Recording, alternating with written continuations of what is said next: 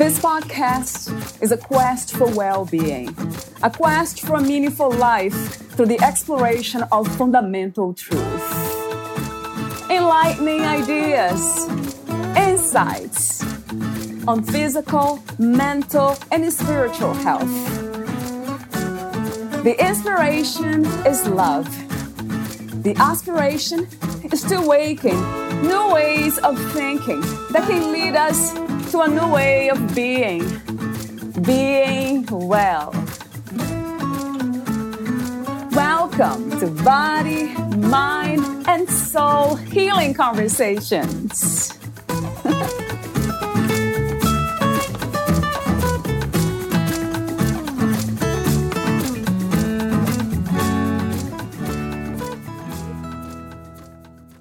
Takes strength and courage to turn inwards and look at your distress and suffering. It also takes dedication and wisdom to take action to alleviate the suffering. Chronic pain is a huge problem. It is estimated that between one third and one half of the adult population in the UK live with pain. In turn, many people struggle to manage their pain. They report that it affects nearly every aspect of their lives and that they feel held captive by it. Furthermore, the emotional impact of pain has been increasingly recognized, and it is recommended that treatments for chronic pain no longer rely on medication alone. However, it is difficult to find relatable, easy to understand information on the non medical aspects of pain management. Dr. Nicola Sherlock has a holistic view of pain.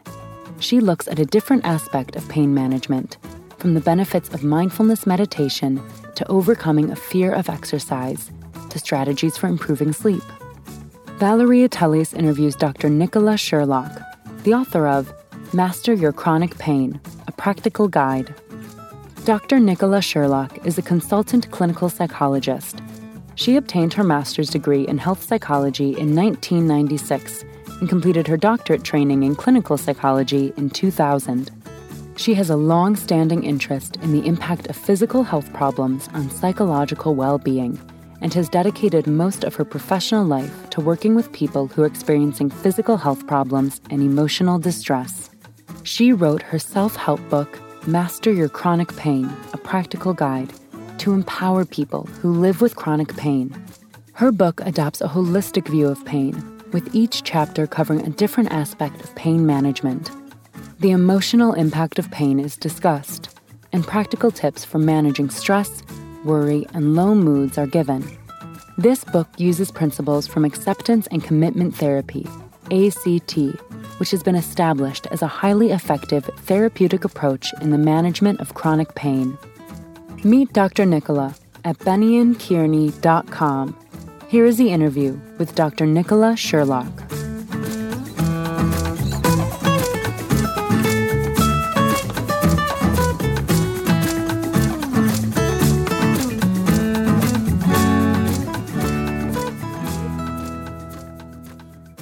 In your own words, who is Dr. Nicola Sherlock? Nicola Sherlock is a consultant clinical psychologist um, who has worked in clinical health for over 20 years. Um, I've worked um, primarily with people who live with long term pain. I'm Irish. Um, I practice in the UK. I live in the United Kingdom. I'm also a mom of three boys, which keep me very busy. So that, that's kind of me in a nutshell. I can imagine about being busy, being a mother and busy. So, my first official question is the idea of being healthy. So, what is to be a healthy human being from your perspective, Nicola? From my perspective, I think health is around physical health, but also psychological well-being and probably spiritual well-being as well. So we know that physical and psychological health are very much connected. When our psychological health is poor um, that can impact very much on our physical health and vice versa And I suppose as a psychologist, I like to think about psychological health being on a continuum. So just like our physical health, um, at times in our lives, our psychological health might be maybe poorer than at other times. Um, so it's nearly like we move up and down a continuum of health. And I suppose I'm really passionate about helping people maintain good mental health or psychological health, um, and and I suppose having strategies that they can use when life throws curveballs at all of us, as it does, some things that they can use to help manage that. True, so true. Yeah, life is always moving, right? Presenting us with challenges. So true. Which makes to me it's part of the human experience, isn't it? Um, that that's it absolutely, and I think sometimes, especially now with the advent of social media, sometimes when we look at other people's lives, we can think they have the perfect life, but the reality is for everybody, we all experience ups and downs, both in terms of, I suppose, our physical health, but also our psychological well-being as well. So true. Thank you so much for saying that. you mentioned spiritual well-being.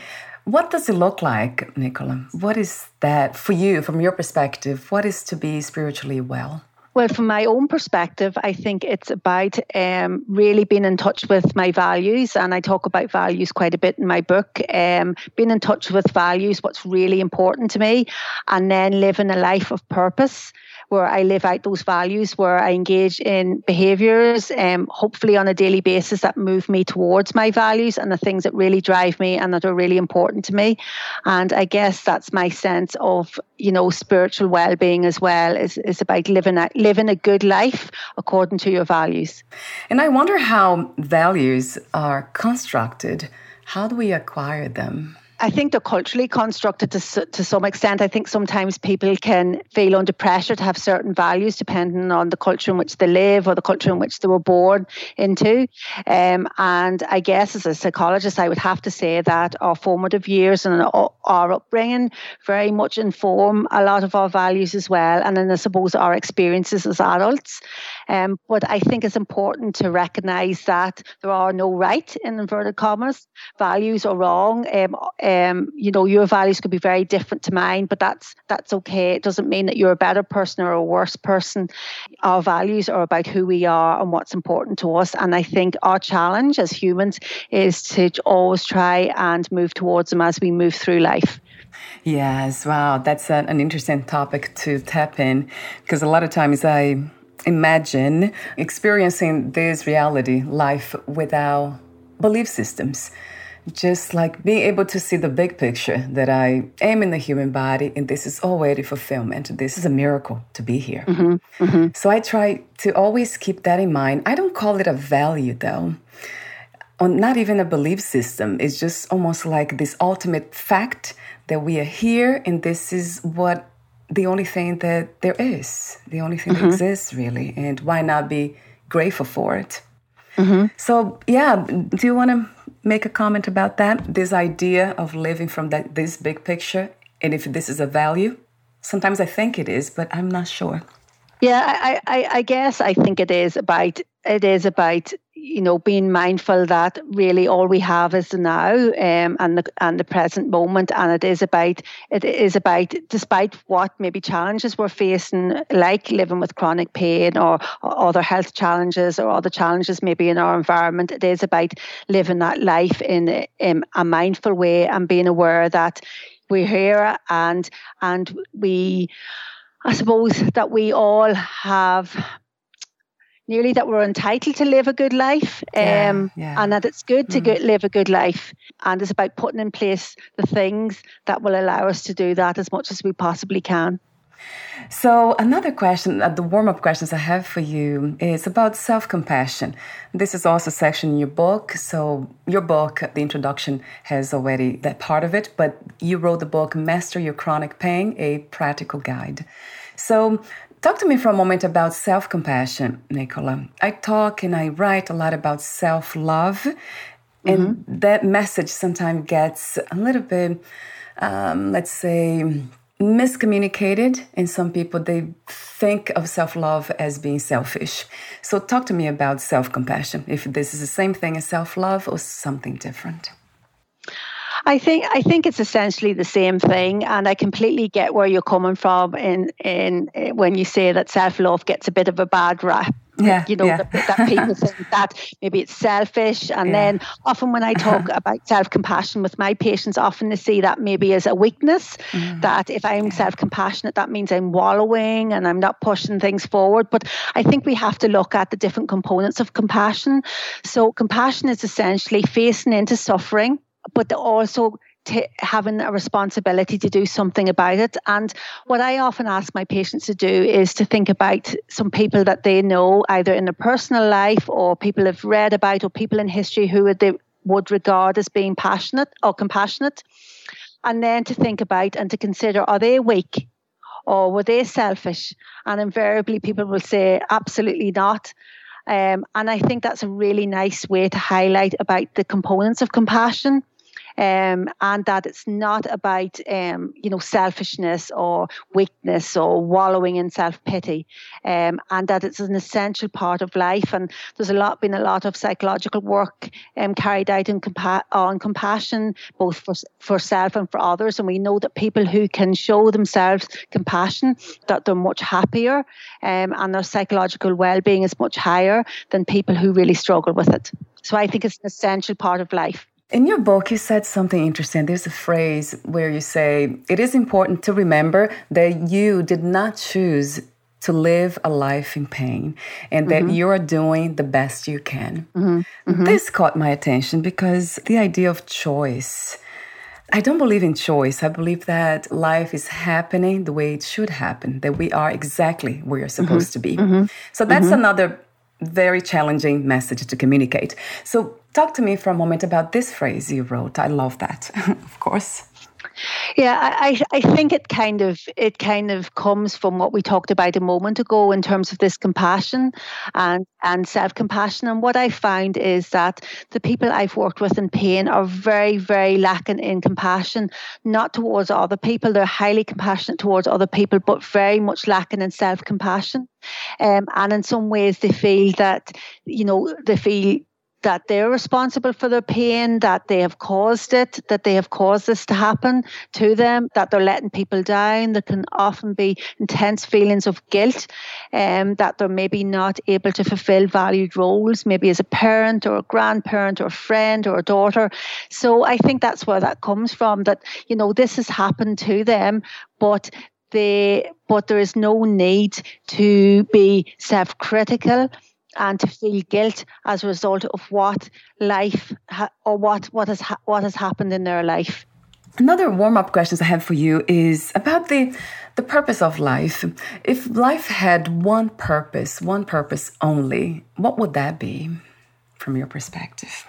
From my perspective, again, I'm kind of drawn back to values um, and and this concept that's that that we talk about in acceptance and commitment therapy or ACT, and it's about living a life that is meaningful for you, and that where the things that are really important to you, be it maybe compassion to other people, to be a caring person, to be adventurous, whatever it is, that the, the purpose of life is to live that out as much as you possibly can, even with all the maybe obstacles that are sometimes in a way. And so when I think about that in terms of the people I work with who've pain, um, I'm thinking of one lady recently that I worked with who was um, a work a nurse working in a cancer ward, and that was really really important to her. And she lived out her value of caring for others, and that was really important to her.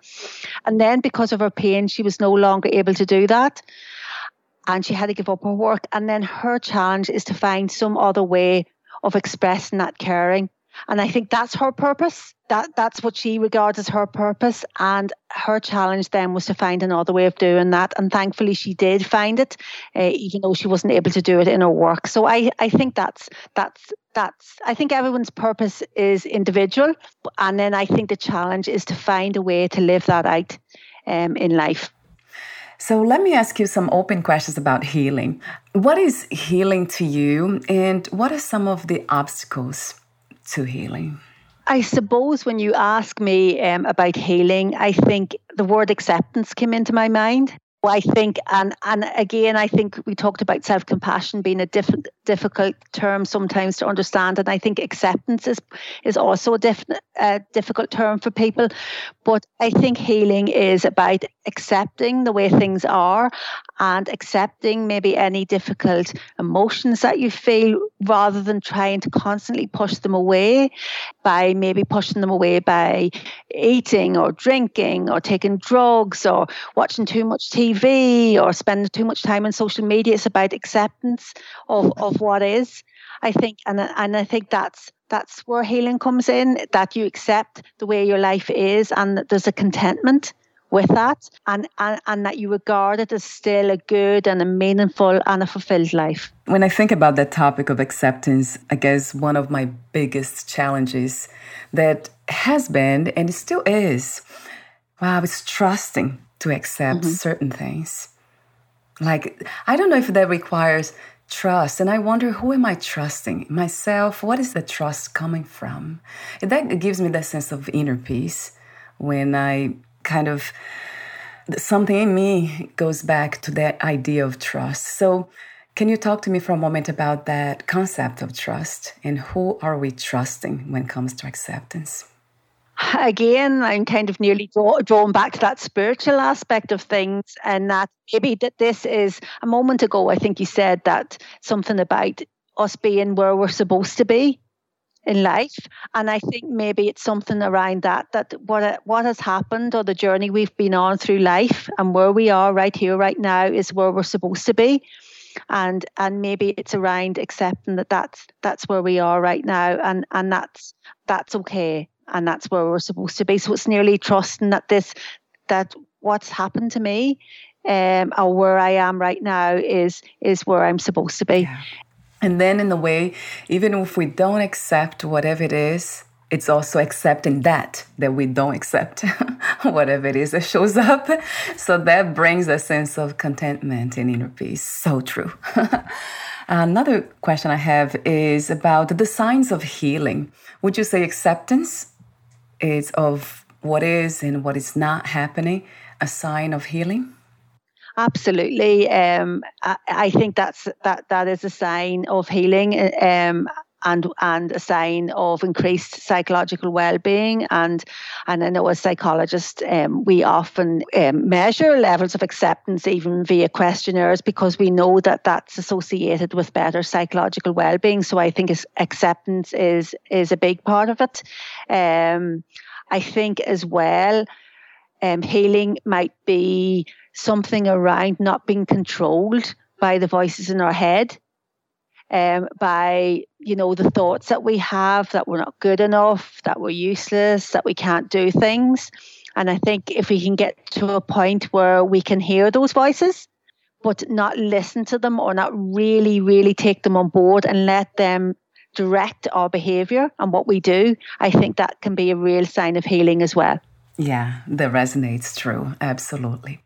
And my last warm up question is a fun one from my perspective. what do you love most about being in a human body? I suppose I love getting up every day and and ha- I suppose the variety of life and at how life changes. So if someone had have said to me four years ago that I would have written a book and be talking yeah. to you on Skype, I would have said, no way, yeah. that would never happen. Uh, you've got the wrong person. And yeah. yet here I am here today. And I think I think that's that's what is exciting way that things can change and people can develop and and change all the time. And as a psychologist, that's what, what I'm all about is people's capacity to change you know that's what psychologists do and and and change and how life can be better and how life can flow and change in so many ways. Yes. I love what you do how you express yourself your wisdom everything. I love everything about you nicola. It's truly beautiful. So yeah you mentioned that so why did you choose to become a psychologist? I guess I was always interested in people. Um, um, I love, I get bored very easily, and and in my job, I get to meet lots of different people, which isn't boring at all. I love hearing people's stories. Um, I love hearing the stories of their life, and I suppose it's maybe sounds quite um, trite, but I wanted to help alleviate some suffering. Um, and that's one of my values is to try and alleviate suffering. And I suppose that's often a role of a psychologist. People come to see us or they are distressed and um, it I find it so gratifying when people begin to feel better um, and and are able to live a better life. So I, I think that's another big reason I became a psychologist. Yes, uh, thank you for being you. Thank you. So you wrote the book Master Your Chronic Pain: A Practical Guide. Talk to me about the main inspiration and intention of writing your book. Okay. It's, it nearly comes back to my previous answer in that I've worked in a chronic pain clinic for over 20 years and I've witnessed a lot of suffering um, up close. Um, I've witnessed physical suffering, but also a lot of emotional suffering. Um, in where I live, there's not a lot of um, pain psychologists, so it's quite a specialist um, profession. And I felt that I had all of this knowledge and all of this knowledge gained from working with so many people and sharing so many people's stories and journeys. And I thought, I just really felt compelled to put that in a book in an attempt to maybe alleviate some suffering of people that I would never meet, but who potentially would benefit from reading um, I suppose, some of the things that I have learned and some of the things that I know through my research, through my training, but also from my interactions with people who live with pain. Beautiful work. I had the opportunity to read your book, and some of the sections I already mentioned earlier that caught my attention strongly self compassion, mindfulness, meditation. It is idea of acceptance, of course, but there are so many other points that I, I have here. I guess a basic question that I want to ask is about the cause of chronic pain. Is that something that has been already discovered in science? Yes and no. Um, so so I suppose what we well chronic pain eh, by definition is pain that has persisted from a, from beyond around three months or beyond the point at which we would have expected healing to have occurred. We're not entirely sure why why it persists, and for many people that I work with, it persists for years and decades. Um, it's probably to do with a sensitized nervous system, in that it's nearly like a car alarm that keeps going off even though no nobody's trying to break into the car. So the nervous system can become very sensitized um, and um, and then pain is the output from that. Um, so it's a whole variety of reasons. But what we do, we know that there are biological factors that contribute to pain, but also psychological and social factors. For example, we know that if somebody is feeling very anxious or very stressed, that inevitably their pain will be much worse than maybe somebody who isn't so anxious or so stressed. So as clinicians, we call it a biopsychosocial model, which is an interaction of biological, psychological, and social factors. Wow. So it's not as simple as we wish it, no, it to be. it, it is yeah. highly, highly complex, unfortunately. Yeah. Yeah. yeah. to me, it kind of goes back to emotional pain or even spiritual pain, which is kind of an, an interesting, another interesting topic. It's very complex to understand. We have to go really deep to understand. And sometimes we don't get to the root of the problem, which is kind of interesting too. And that goes back to acceptance. In your book, you say, I discovered how quickly and easily pain can come to define you. That caught my attention, that phrase.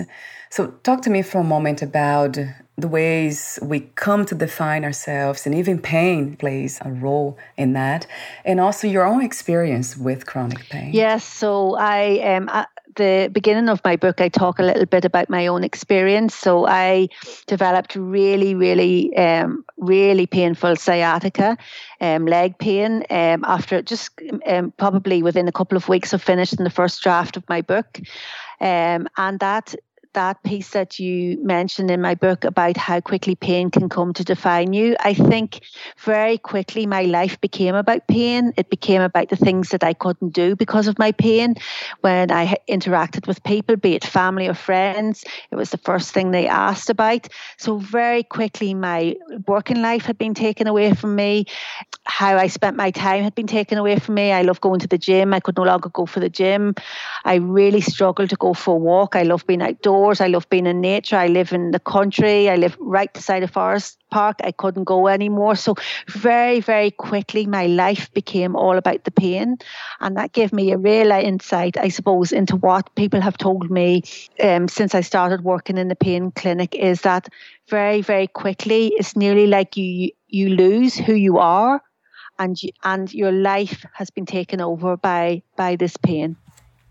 So it's focus kind of thing. So we focus our attention all in pain. I wonder if with emotional pain, it seems like we are able to disguise that better than with um, physical pain. Would you say is the healing process for emotional pain the same or as complicated as for physical pain, or they are the same when it comes to complexity, or one is easier than I, the other? They're probably equally complex, unfortunately. so yeah, yeah yeah, yeah. and can be very, um, very difficult to heal. Um, and often the root of a lot of emotional pain and maybe negative self beliefs are rooted in formative years. Um, and sometimes it's necessary to go back and to understand and really bring into consciousness those roots so that we can begin to heal. Another message in your book that caught my attention, other passage, you say, My experience has confirmed to me that there are things we can do to make our lives better. And that is possible to live a life of meaning, even if that life is lived in pain. That's a powerful statement that we can do that. And it's so true, right, Nicola? We can live a life with meaning, even though we're in the midst of pain, which is incredible to me. That shows how resilient we are as human beings. Absolutely. And I think sometimes that when we're in pain, be it emotional, physical, or both, we can forget how resilient we are. And we and we can forget, I suppose, what our capabilities are and and that it's possible to live a good life. I love how you keep saying that throughout the book. That's a, a very empowering message mm-hmm. that we can have a life of mm-hmm. meaning regardless. Mm-hmm. That is mm-hmm. so empowering. Mm-hmm. It's a beautiful reminder for myself, even. It's so wonderful to hear that over and over again. Also, talk to me for a moment about no pain, no gain. That's mm-hmm. something that we have heard for many, I mean, for centuries mm-hmm. now. Mm-hmm. So, talk to me about your view, your ideas around that. So I suppose um, you're right. I mean, I think I say in the book that in a gym I used to go to, it was written up in big writing on the wall, yeah, no pain, yeah. no gain. yeah. um, but it's actually when we when we talk about um, chronic pain, it's actually um, it's a very unhelpful guidance. We know that we need to we need to listen to our bodies when we live with pain. Um, a lot of people who live with pain, and I mentioned this in, um, in the beginning of my book in terms of my own experience of having the sciatica, was an attempt to push through the pain um, and just keep pushing and pushing and pushing. And inevitably, what that leads to is a flare up of the pain, um, and then maybe a period of, of quite a few days where you're forced to rest and you're forced to um, engage in very little activity. And then typically what happens is once people begin to feel a little bit better, they they force themselves through again and and it's no pain no gain. I will force myself through i will get through this. And again then the same thing happens they experience another flare up. So in in chronic pain um terms, we call that um, boom or bust. So it's literally all or nothing. And it's a very unhelpful way to live with pain, but it's the way that people live that do live with pain very, very commonly. So another topic which I mentioned earlier that it's really uh, it's close to my heart. It's mindfulness meditation, mindfulness and meditation as well. So what are the benefits and how do we learn to practice mindfulness meditation, Nicola? Well, in terms of the benefits, um, this could be a very long podcast. yes, are multiple benefits. But, so true. but in terms of some of the things that we've talked about, we know that people who engage in mindfulness meditation that they um, that they manage their pain better. Their pain has less impact on their lives. Um, mindfulness meditation um, helps us manage stress. Regular practice helps us manage stress. It helps our mood. It also helps us be more compassionate. And as I said before, what I find clinically is that people who live with pain tend to be very lacking in self compassion. So if we can use mindfulness in uh, as a way of helping people become more self compassionate, I think that can only be a good thing. But um, there are multiple benefits, even in terms of cognitive benefits, in terms of being able to concentrate better. So, multiple, multiple benefits associated with mindfulness meditation. Yes. And I practice yoga and mindful movement and mm-hmm. meditations. I know how powerful it is, those practices. So true. I'm so glad you included that there in your book. And another practice I noticed in your book is affirmations. Talk to me for a moment about them.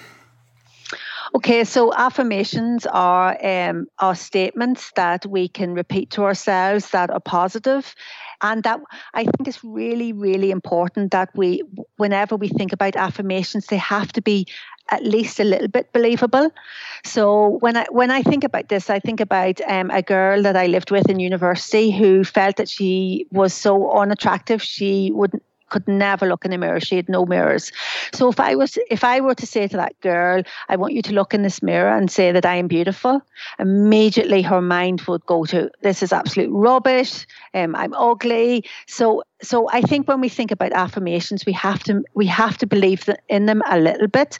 But I suppose what we're doing by repeating affirmations is we're reprogramming programming our subconscious mind. Um, and we all have beliefs um, about ourselves, about the world, about other people. And a lot of those beliefs that we have aren't helpful for us. They're very limiting for us, but we hold on to them. So, how about reprogramming our mind with much more helpful, less limiting beliefs? And I think that one of the ways that we can do that is through affirmations. I have read a lot about it and have practiced myself some of them. I love the way you say that because uh, the idea of making them somewhat realistic because we don't want it to kind of create a whole new belief system that was never there before or has no ground in anything. So I love that suggestion that it has to be somewhat believable or real, right? Somewhat. That's a great topic, though. We're almost at the end, and I have the ending questions for you. But the idea of this negative self talk, it's called also the inner critic I wonder why that it's so common. That has stopped. Like for myself, it has stopped. I don't hear those thoughts anymore. Maybe they're here, but I don't give them attention. Mm-hmm. So I wonder why do so many of us, especially women, give so much attention to negative self-talk. Mm-hmm. I, I think part of it is a cultural thing um, in terms of in terms of women as well. But I think that I think the problem is we're on autopilot and we're not aware. So we don't so uh, when it's really interesting to hear you say that you don't have them anymore and then you stopped and you said well maybe I, do but i don't pay attention. And i actually think that you do get them but you don't give them attention. And i suspect that that's probably um, partly due to your mindfulness practice and that's the beauty of mindfulness. So i think in order to change something we have to first become aware of it. Um, and i think a lot of us have these negative thoughts, this really harsh internal critic, but we're not even aware. So it's constantly chattering away in the background, but we're not even aware. We're listening, but we're not even aware that we can take a step back from that. We can become an observer of our mind. We are not our thoughts. And that I think that's really, really powerful if we can learn that we are not our thoughts. We learn to observe our thoughts. And that's, I think, what mindfulness teaches us. It teaches us to step back and notice and become aware. When you say, and of course, yeah, it resonates, we are not our thoughts. And then most people around me, when I have this conversation, which I kind of avoid around my family, I have mostly here, is that the question about who are we then if we are not our thoughts all these uh, suggestions that we hear all the time who are we mm-hmm. I, I, it's kind of leading back to that spiritual aspect i think i think maybe it's about it's about our higher self and then all of the conditioning that has come in through all of the things that we've experienced and all the difficulties all of us have experienced that leads to the development of these uh, internal critics. But we still have a higher self, a part of us that can sit and observe and notice. Um, and if we can get in tune with that higher self, that I think that I think that that's what can really really help us. It's interesting. We have so many names. Some people they call it the source, the universe, God, and I call it life itself. Just doing what it does. Yes, so so true, Nicole. Thank you so much for being open to these conversations, to these questions that I usually ask. So we are almost at the end. I do have a few more questions for you, the ending questions. Would you like to add anything else or read a passage in your book?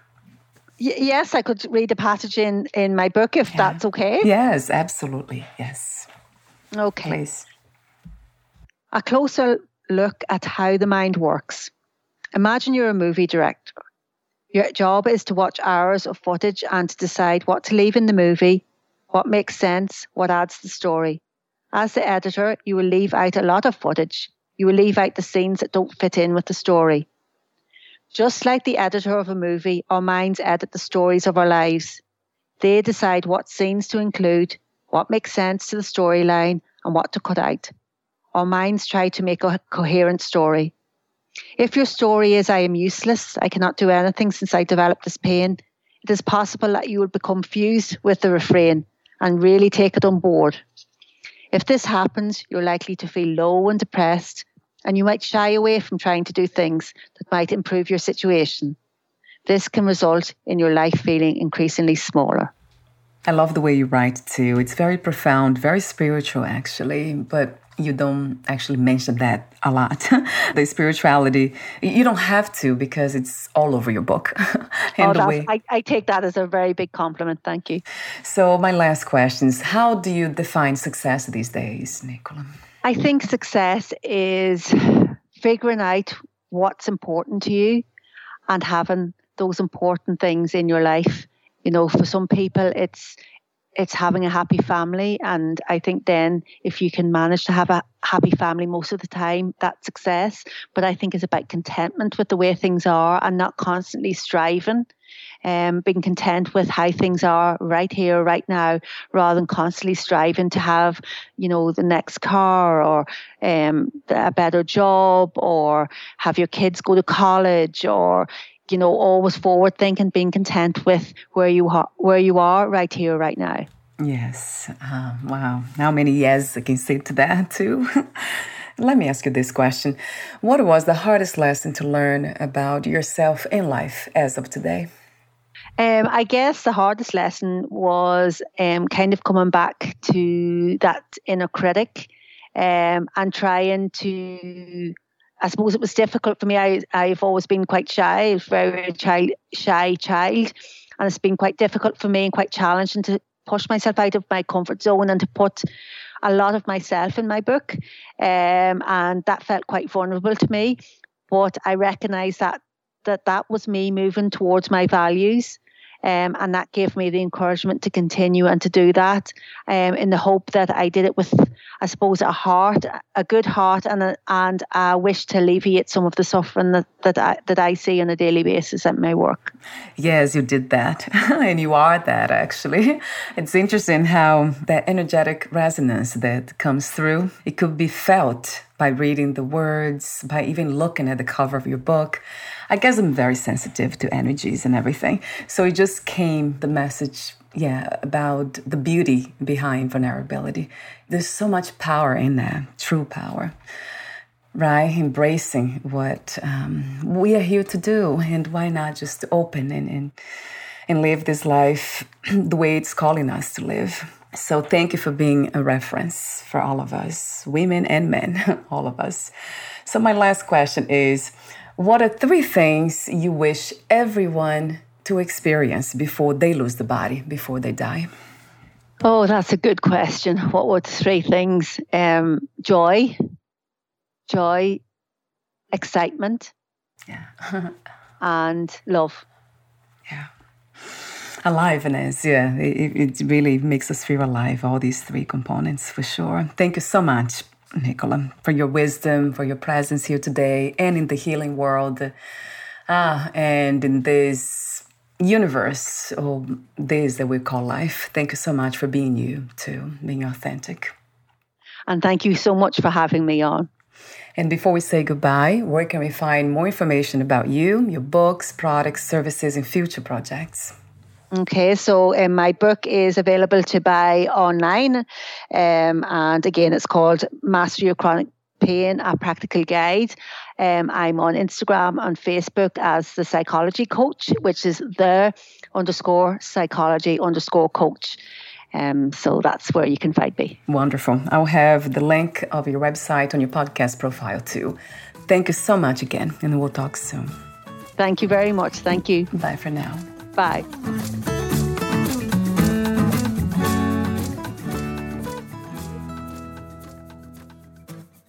Thank you for listening. To learn more about Dr. Nicola Sherlock and her work, please visit bennionkearney.com.